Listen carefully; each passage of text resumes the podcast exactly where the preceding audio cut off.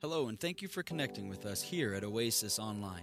If this ministry is an encouragement to you, I would love to hear from you. Would you send me an email at pastor at obclv.org? I hope you enjoyed the service today and that God would speak directly to your heart. Thank you for worshiping with us this morning. I love that song. Jesus, you took my place in divine exchange.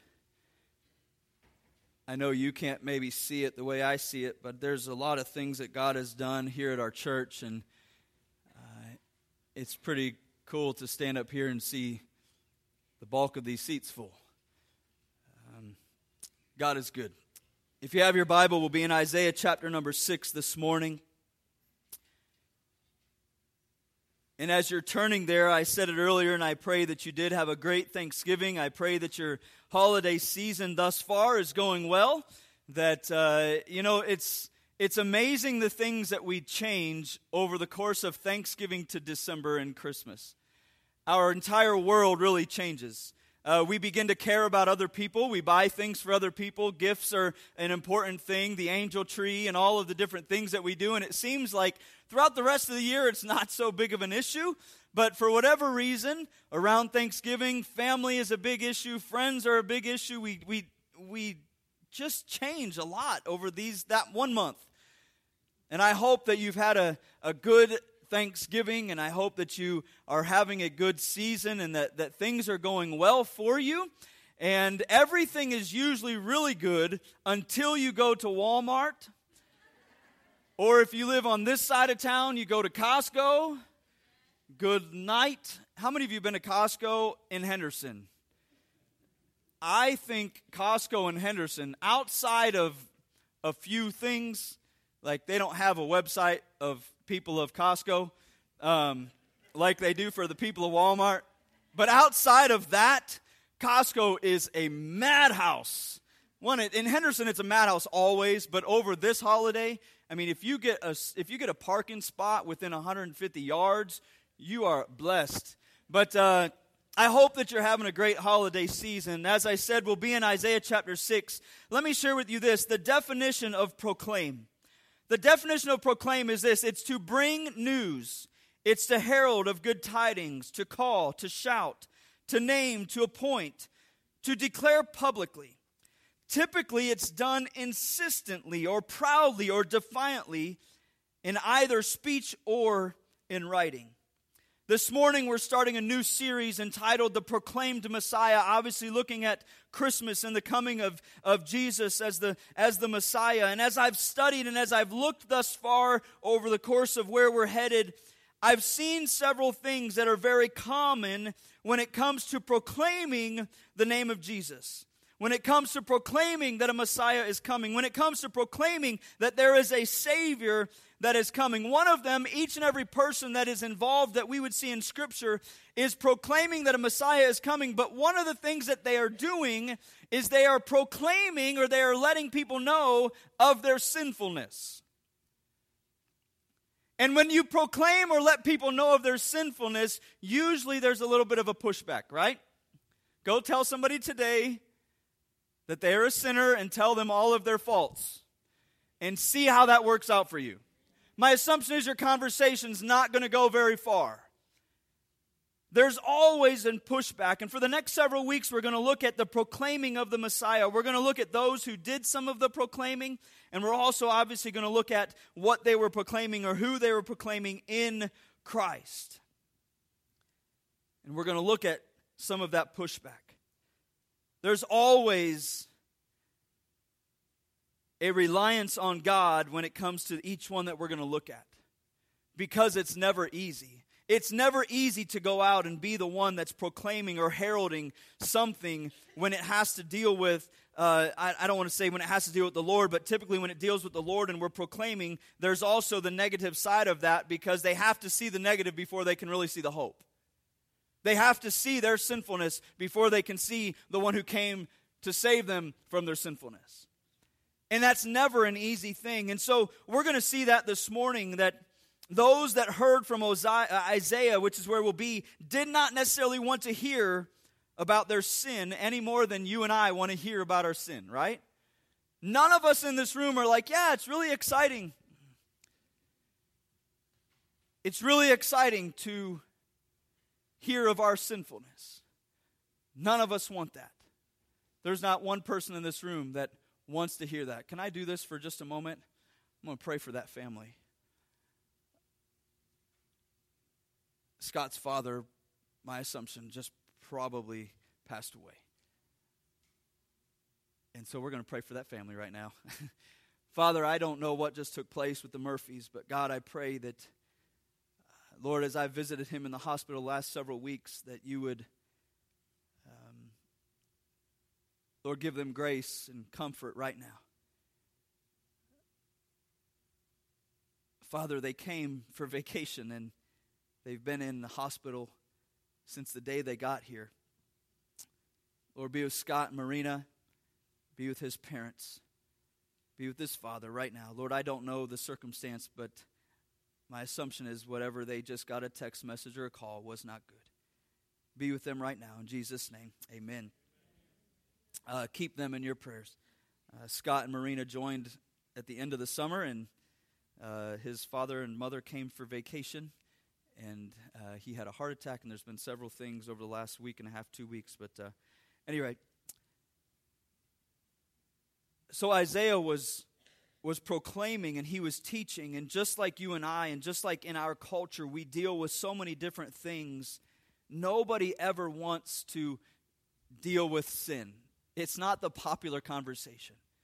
And so Isaiah was coming into a situation and we'll look at it today where we're going to look at how he saw a vision, and in the midst of seeing a vision, he saw his own sinfulness and his own wickedness, and he says, Woe is me, or literally, death to me. God, I am worthless. He sensed himself as that, and, and he begins to then see that. And as we see ourselves in our own sinfulness, there's either, there's either pride that happens or there's humility that happens. If it's pride, then we say, No, I do not need a Savior. If there's humility, we bow ourselves and we say, Yes, I need a Savior. And when we see that, we naturally see a hopelessness that is around us.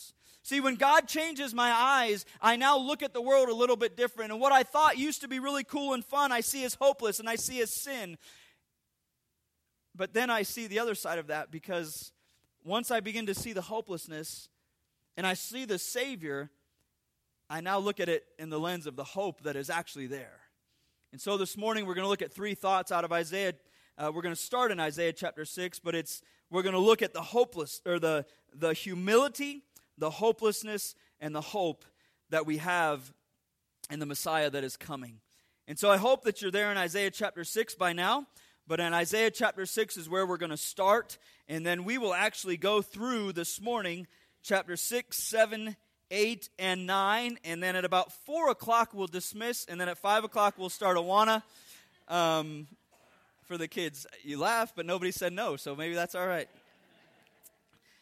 Isaiah chapter 6 is where we will be, and it says this In the year that King Uzziah died, I saw also the Lord sitting on a, upon a throne, high and lifted up, and his train filled the temple. Above it stood the seraphims. Each one had six wings. With twain he covered his face, and with twain he covered his feet, and with twain he did fly. And one cried unto another and said, Holy, holy, holy is the Lord of hosts. The whole earth is full of his glory. And the posts of the door moved at the voice of him that cried, and the house was filled with smoke. Then said I, Woe is me, for I am, an, for I am undone, because I am a man of unclean lips, and I dwell in the midst of a people of unclean lips, for mine eyes have seen the King, the Lord of hosts.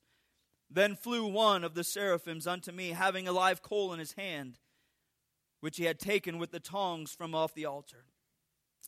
And he laid it upon my mouth and said, Lo, this hath touched thy lips, and thine iniquity is taken away, and thy sin purged. Also I heard the voice of the Lord saying, Whom shall I send, and who will go for us? Then said I, Here am I, send me.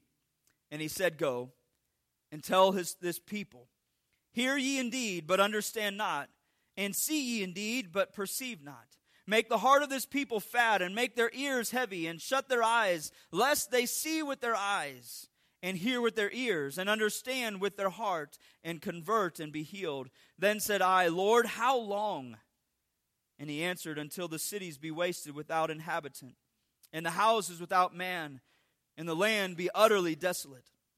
And the Lord have removed men far away, and there be a great forsaking in the midst of the land. But yet in it shall be a tenth, and it shall return, and shall be eaten as a as a teil tree and as an oak whose substance is in them when they cast their leaves. So the holy seed shall be the substance thereof. Father God, we thank you again for your word, and I pray, Lord, this morning that your word would be taught, and Lord, that it would be received, that our lives would be different for being here. For it's in Jesus' name that I pray. Amen. We're looking at the first thought this morning is that of humility. Out of chapter number six, we're going to see that Isaiah was humbled. Isaiah had quite an experience of meeting with the Lord. I don't know about you, and I don't know how I would respond to this, but how awesome it must be for some. We read throughout Scripture many times of the visions that people have had. And I don't know about you, but that might be a really cool moment. You would either be really excited or you would go, um, that's really scary and I'm running. Like, I don't know what I just saw, but so Isaiah here it says there at the very beginning, Isaiah or in the year that King Uzziah had died. So Uzziah was a, a great king of Judah, and and he was he was a great leader. And and in those days, obviously the kings and the leader they were they were magnified, they were powerful, they had different. It was different than what we see in the states. It's different than a president. They were they were all powerful, really, in many regards. And so Isaiah uh, recognizes and sees on one side that he sees that what? The king had died.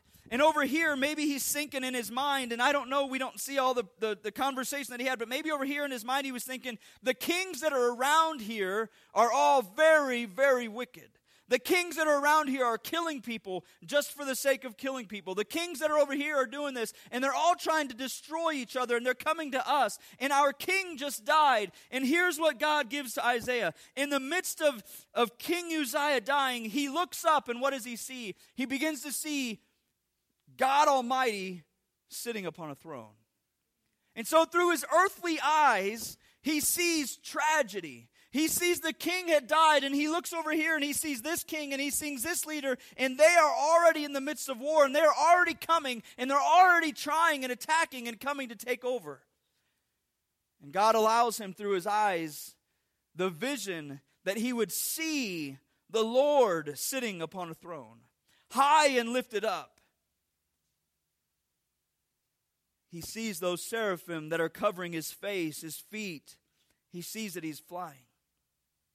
He sees the holiness of an almighty and righteous God. And I don't know what he heard. I don't I'm assuming whatever, but he heard that they would say holy, holy, holy. The earth is full of his glory. In an instant, in an instant, Isaiah's world completely flipped and changed. In an instant, he went from maybe it was fear, maybe it was dread, maybe he didn't, he was uncertain to saying, to seeing in his eyes with his own eyes, there's more than just what we see here. It's not just about what I'm seeing and what I'm touching with my, with my fingers and what I see with my eyes and what I hear with my ears. It's more than just me shaking a hand. It's more than any of those things because regardless of what takes place here, I see with my eyes that there is an almighty and an all powerful God that still is sitting on the throne. And his outlook changed. The king had died and the throne sat empty, and God allowed him to see that God was still on the throne. Not only that, but that God was reigning, and the whole universe was full of His glory. When your world isn't looking good, God is still sovereign and in control. I don't know about you, but there's many times when my world has been shaken and I stop and I take a step back or whatever it is, and I'm really at a loss. When we look at this passage of Scripture, maybe, and we begin to stop and we go, okay, wait. God is still sovereign and God is still on the throne. For Uzziah or for, for Isaiah, he had to see that and he saw it with his eyes, and God allowed him to see it. Why? So that he could then proclaim the things that were taking place, so that he could proclaim what was to come. Isaiah saw this bleak earthly situation. Then he sees God on the throne and he sees his holiness. And it becomes real for Isaiah. But not only does it become real for Isaiah, it should become real for you and I because he saw God as pure and as holy. And then in that instant, he begins to see what? Himself. Because he sees God as holy, he sees God as perfect. He sees God as righteous. He sees God for who God is, and he sees that, and he instantly turns and he says unto himself, He says in this, it comes down, he says, Woe is me, for I am a man of unclean lips. I am I am not worthy of this. This man is, is holy. This man is righteous. This man is perfect. Woe is me. I am, I am undone. I am in the midst of an, uh, of a, I am, I am unclean before an almighty God. But listen, when we begin to see that we are unclean and when we begin to get humble before God, which is what Isaiah did, he came humble and he humbled himself before an almighty God. I then see things differently. Because what did he say? He said, I am unclean, but he said, and I dwell amongst people who are also unclean. Maybe five minutes ago, Isaiah would never have said, I dwell amongst people that are unclean. But when he saw the righteousness and the holiness of God, he began to change his view. Why? Because God changes us. And as God changes us, we see everything else completely different. When we humble ourselves before God, his confession, his time with God became real. And that hot coal that was placed on his tongue, and his sin was atoned for. This morning, as we look at the proclaiming of the Messiah, Isaiah could not have proclaimed until he met with the Lord. He couldn't compl- or proclaim until he humbled himself completely before the Almighty God. Isaiah was convicted, which led him to confession, which led to his cleansing. 1 John 1 9 says, What? If we confess, he is faithful and just to forgive us of our sins. And then what does it say? And to cleanse us, to wash us, to make us pure, to cleanse us of all unrighteousness. But if we we see all of that for you and I just the same as it is as it was for Isaiah. Really at that point it's really when it just begins to get good. Because once God gets a hold of us. Once He draws us into Himself and we see ourselves for what we are and we see ourselves as, as sinners and we see ourselves in that regard that, that I am unrighteous, that I am unclean, that I am, I am all those things and I begin to humble myself, again, I then begin to see others in the same manner. And here's where it gets fun for you and I because if I see it and I do nothing, woe is me and we live amongst a people of unclean lips and we're comfortable doing nothing about it, ouch. So God got a hold of Isaiah, and what does he say? In verse number 8, I heard the voice of the Lord saying, Whom shall I send, and who will go for us? Then said I, Isaiah says, Here am I, send me. Listen, for Isaiah, his proclaiming maybe was a little bit different. Isaiah began to see the need of his nation. He began to see the need of the people. He began to see his family, his friends, and he began to see the need that they needed a Savior, that they needed a God, that they needed to place their faith in the same thing, in the God that he just had the vision of. And they needed that. And as God gives you that vision, as God allows you to see the wickedness and the sinfulness that we were before God, when He's allowed us to see it and we humble ourselves before Him, for each and every one of us, we've been asked the question, Who shall I send? And each one of us have the decision to make God, send me, or, well, God, you know, it's a little bit tough in my neck of the woods. That's our decision, right? Will I allow God, or will I answer God and say, Yes, God, here I am, send me? Isaiah was humbled before God. Isaiah was humbled before God. Before we can minister to others, we must permit and allow God to minister to us. Before we pronounce woe upon others, we must sincerely say, Woe is me. The first thought this morning is that we would be humbled in humility before God. The second one is this that Isaiah recognized and he was humbled before God, but now he he then had to go and do something and he taught of the hopelessness. Hopeless. Isaiah noticed the hopelessness that he he was that that where he was prior to. And he, he noticed the hopelessness that was all around him. He recognized where he was and what they needed. And he said, Here am I, Lord, send me. Isaiah never saw that before, as his eyes were blinded, as are all of those who do not know a Savior before God reaches down, the Holy Spirit touches them and opens their eyes to see the Savior. The eyes were blinded, the ears were deaf. And they, re- they resisted and they rejected God intentionally. Isaiah was to go and to tell others of the God of the universe who was sitting upon the throne that he had seen. He is to tell them of the hope that is coming. But before he could tell them of the hope, he had to, he, he had to tell them of the hopeless state that they were in.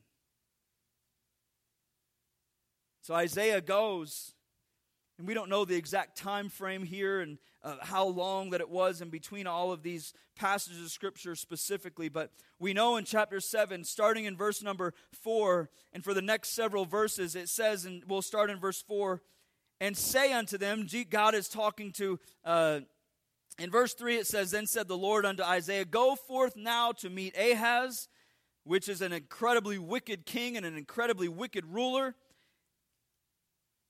Thou and Shear-jashub. I wasn't going to read this because I didn't want to say these names, but I'm going to anyways. At the end of the conduit of the upper pool and the highway. So God says, Hey, go, and he tells Isaiah, Take your son. Take your eldest son with you, and you two go and speak to King Ahaz. And say unto him in verse 4 Take heed and be quiet.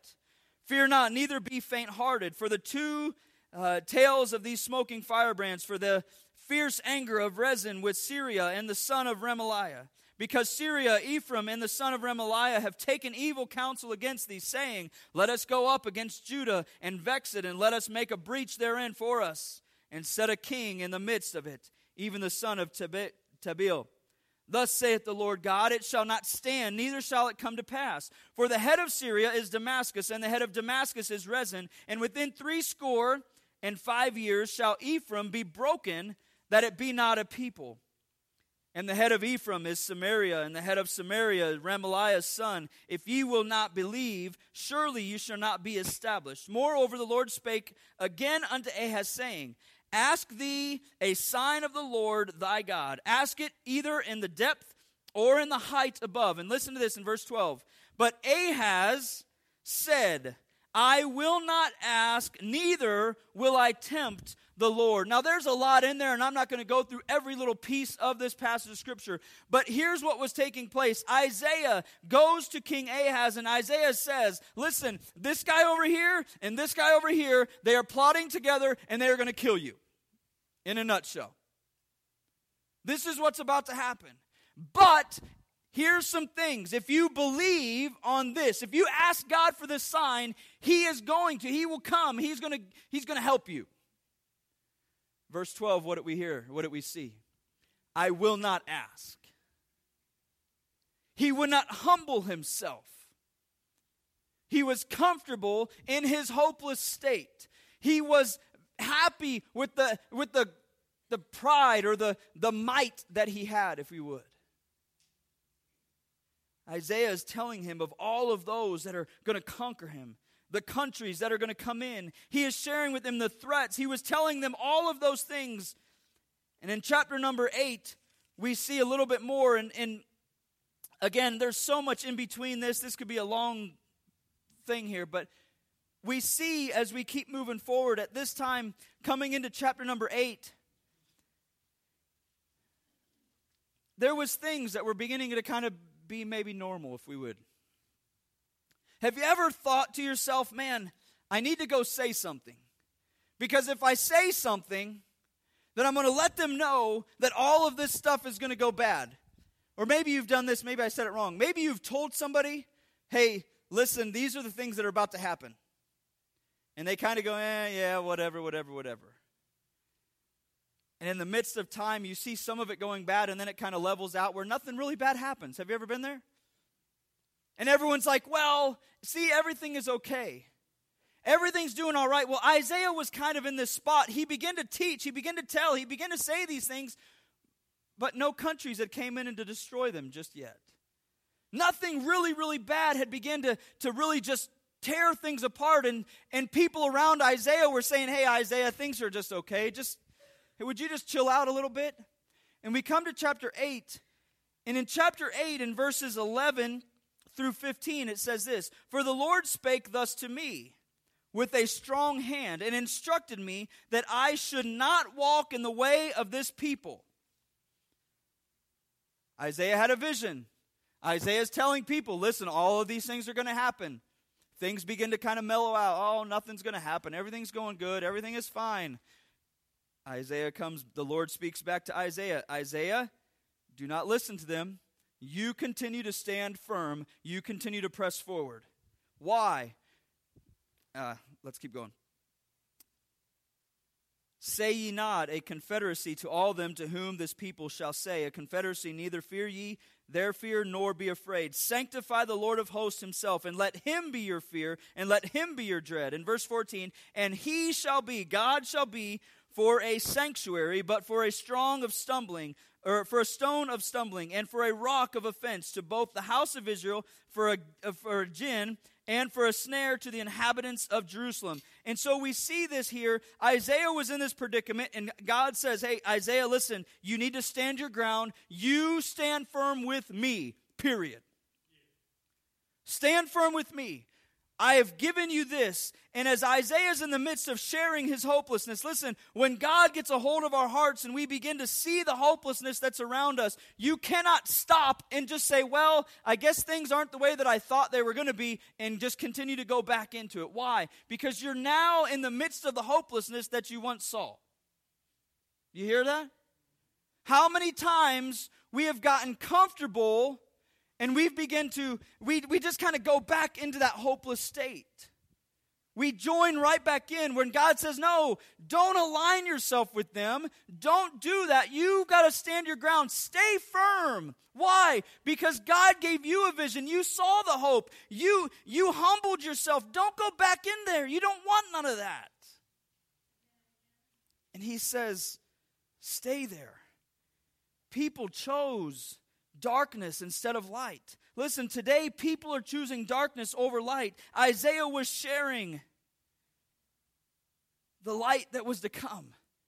Listen, just get, listen, God is coming. There's something. I saw it with my eyes. I saw God. He's sitting on a throne. You've got to believe me. Have you ever just felt like you just can't plead anymore? But yet you just feel like you're losing. I can't do it anymore, but I feel like I lose. That's how it is being a Browns fan. I just need to make you laugh for a minute. No, but I'm pleading and I'm pleading, and it just seems like I'm, I'm constantly, I'm not getting to where I really feel that I need to be. And he was sharing. If you go back to chapter 6, what did he say in chapter 6?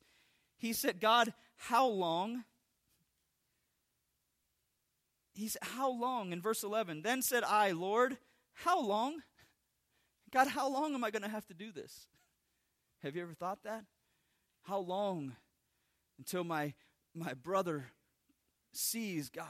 How long until my neighbor, how long until somebody that you love comes to a place of recognizing that they need to humble themselves before God? How long is it going to be? God, how long? How long? And God says, listen, you don't worry about them. You stay the course. You stay the course because there's something that's greater and it's worth it.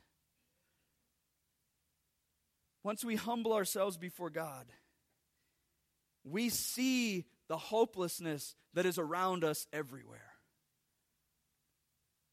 And it's not going to be easy, but we have to maintain the course. Why? Because there's something that is greater that we are proclaiming. There's something greater that we're proclaiming. Isaiah was getting to a point here in verse number 9 where he proclaims, Unto us a son is born. A child is given. He shall be called Wonderful Counselor, Prince of Peace. There's some, there's, oh, it's so great. Look at what I've seen. I wish I could show you with my eyes. I wish I could just take that vision and give it to you. You see what I've seen? And he's going to all of these people, and they're saying, Yeah, dude, you're, you're nuts. You're crazy. You're out there. Listen, this morning as I go to this last point, I, I look around this room and I know most every face.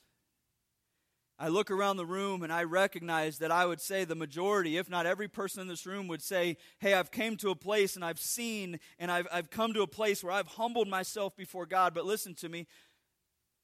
Maybe you would sit here this morning and you would say, I live and I just feel like everything around me is just complete hopeless.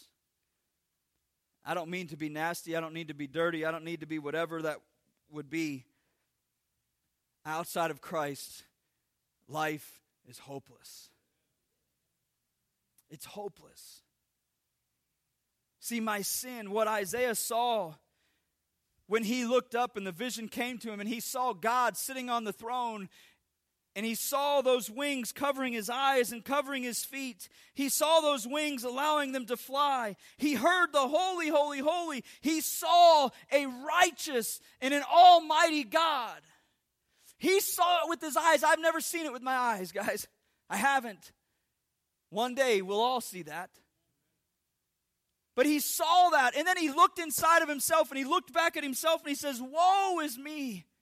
He saw the brokenness. He saw all of the sin. He saw the anger. He saw the lust. He saw the bitterness. He saw everything that was the sin, the pride, the, the, the drinking and the drugs and the, the pornography and the lust. And he saw all of those things and he saw it in his eyes. But he said, Woe is me, because that is holiness. We live in a world of hopelessness. We live in a world of sin. We live in a world of dread. We live in a world of all of these things. What is blasting your news every single day? Man, I am sickened when I watch TV. It's disgusting. The things that I read on a regular basis, it's disgusting. I'll just say this. I don't even know why I'm saying this. Listen, that my tax dollars are going to pay because our senators need to go into a class and learn how not to touch another woman is a problem. I don't care what you are. It's how stupid have we gotten to a place where we have to have a class on how to treat somebody of the opposite sex? They have to take a class on what to do and not to do. No, our world is lost. It's hopeless. It's hopeless. It's sin. And I know we're not allowed to say that word to people that there's sin in our lives, but there's sin in our lives. And the only hope that we have is in God. The only thing that, that Isaiah was proclaiming, he said, Oh, I saw God sitting on a throne holy. Holy. I can't begin to tell you what holy looks like. I can think it all I want. I don't know what perfection looks like. There is I can't I can't even imagine. I can't imagine what a perfect song sounds like. I love music. And I love listening to the choir. I love that last song. I could I could sing that song over and over. I love it. And as perfect as it might sound coming out of the studio, man, when we get to heaven and there's a perfect choir of angels singing, Holy, holy, holy, for all of eternity, we don't even have a clue what holiness is and perfection is.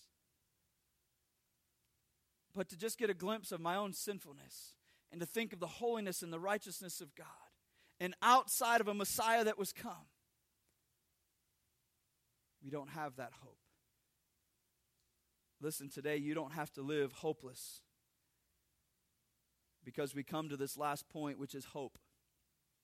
Isaiah was, was proclaiming that there was a coming righteous king. There was a coming king that would, for all of eternity, be on a throne. There was coming the hope that would not just be for an earthly kingdom, that, that would, but that would forever and for all of eternity reign and rule.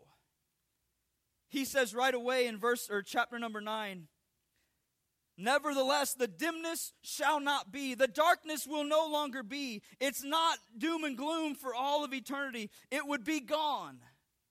There was coming a king that was, it wasn't about all of the doom and gloom. There was no darkness, it was all light. He says it would be gone. For Isaiah doesn't just speak, this is great. Isaiah wasn't just saying this for the children of Israel, but he said that there would be a great nation. See, Jesus came for all, not just for a Jewish nation. Under the law, it was just that Jewish nation. Gentiles were wicked, Gentiles were nasty, Gentiles, and, and Isaiah says, no, Jesus is going to come, and he really rocked the boat at this point, I imagine, but Jesus is coming for all nations, for all people, for all time. There was a Messiah that would bring forth great fruit. There was a Messiah that would allow the nation to be enlarged. There would be great rejoicing,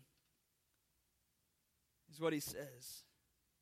Yes, some of this took place in the historical nature of what they were looking at as different kingdoms were defeated and all of those things, but he speaks of the joy in the Messiah that is coming for all of eternity.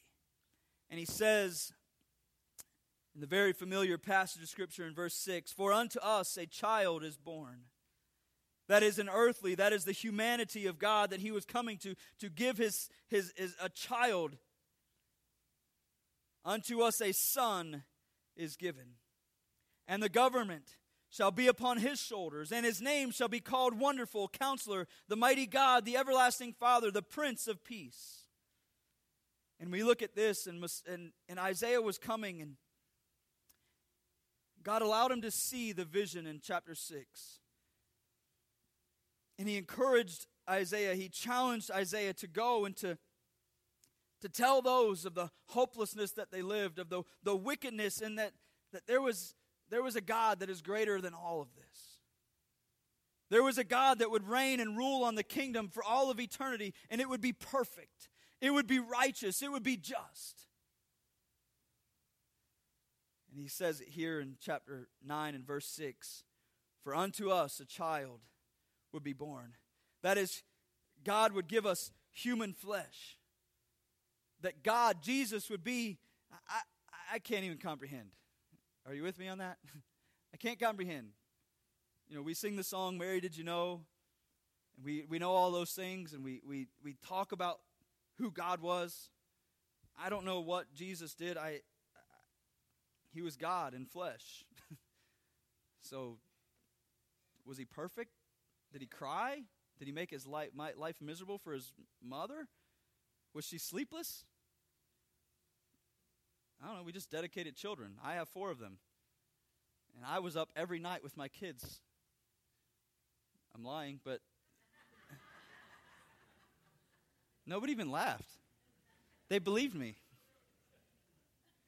No, but chill, like we can laugh and we can talk about all those things. What was the first word out of Jesus' mouth? I don't know. What did did he say, Mama? Did he say, Dad? I don't know. But we look at all these things. That was the flesh, the Son of God, the, the, that a child would be given. And it says that his name would be wonderful. His name would be wonderful. That he would be kind, that he would be perfect. He would be loving. He would be the counselor. I don't know of a greater counselor that we could go to than a counselor that is all knowing,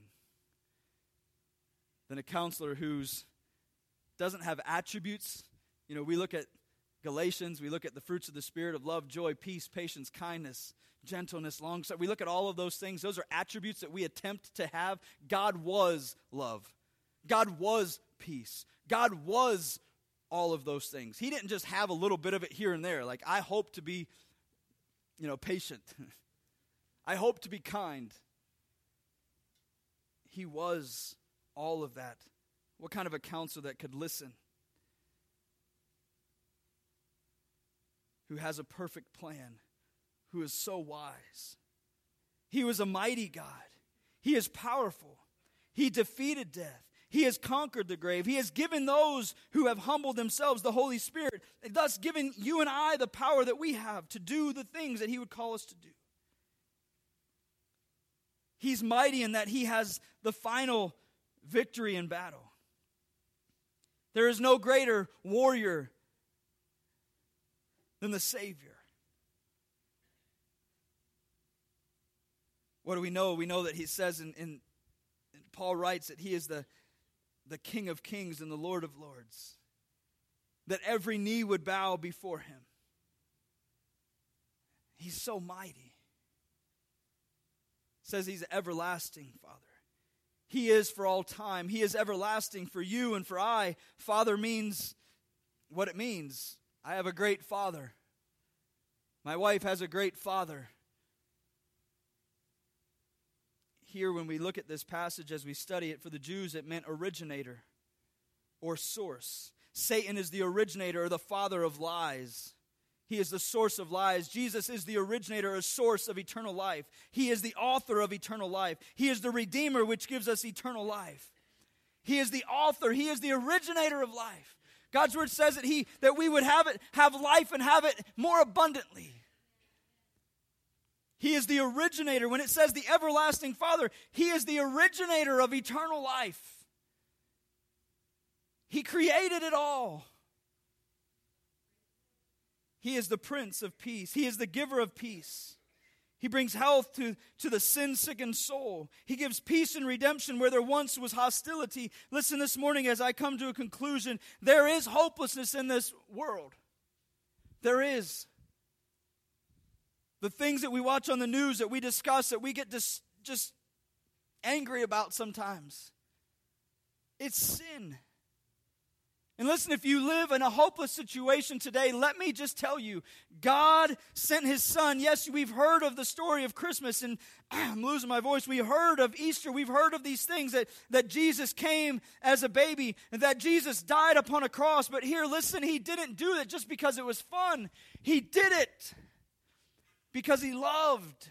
He did it so that you would not be hopeless, but that you would have hope. We don't have to live hopeless. We don't have to live in a life where we're, we're, we're uncertain. We don't have to live in those things. Why? Because He gave us hope. He sent His Son that when His Son was dying upon a cross, all of the weight of our sin that was poured upon His shoulders broke His heart, literally broke His heart. When he was separated from God, and we live, if you don't have the hope of God, you live separated from God. God died that He would bridge that gap, that you would have hope, that you would no longer be separated from Him for eternity, but that you would dwell with Him, that you would rule and reign with Him one day. Listen, let me just beg you and plead with you do not leave this place living hopeless because there's hope in Jesus Christ. There's hope in the Messiah that Isaiah was speaking of that wonderful counselor, that mighty God, the everlasting Father, the Prince of Peace. He loves you. He died for you, and He wants you to live with hope. This morning, let me just ask you Have you came to a place where you've humbled yourself before God? You've humbled yourself before God because you saw the, the hope but you saw your hopeless state. You saw the hopeless state that you were in, and you came and you bowed before God. And you said, God, I'm hopeless. God, and it's only in you that I have hope. I need, I need you. Maybe this morning you would say, Pastor, I'm living hopeless because I do not have a Savior. Maybe this morning you would be on the other side of that and you would say without a shadow of a doubt, Pastor Aaron, I know God is my Savior. I know I have an eternal hope. But I'm not allowing God to minister to me so that I can minister to others, to share the hope, to go and be a part of that group of people that is proclaiming. Listen, we're not proclaiming that the Messiah is coming, we're proclaiming that the Messiah is coming again. And that this life, there's more than it. And if you live 75 years, you've lived a long, good life. Some of you are beyond that. You've been given some extra overtime. But that's going to come to an end. God's word says that it's to be in heaven is better as one day. Better as one day than a thousand. Like, man, don't live hopeless.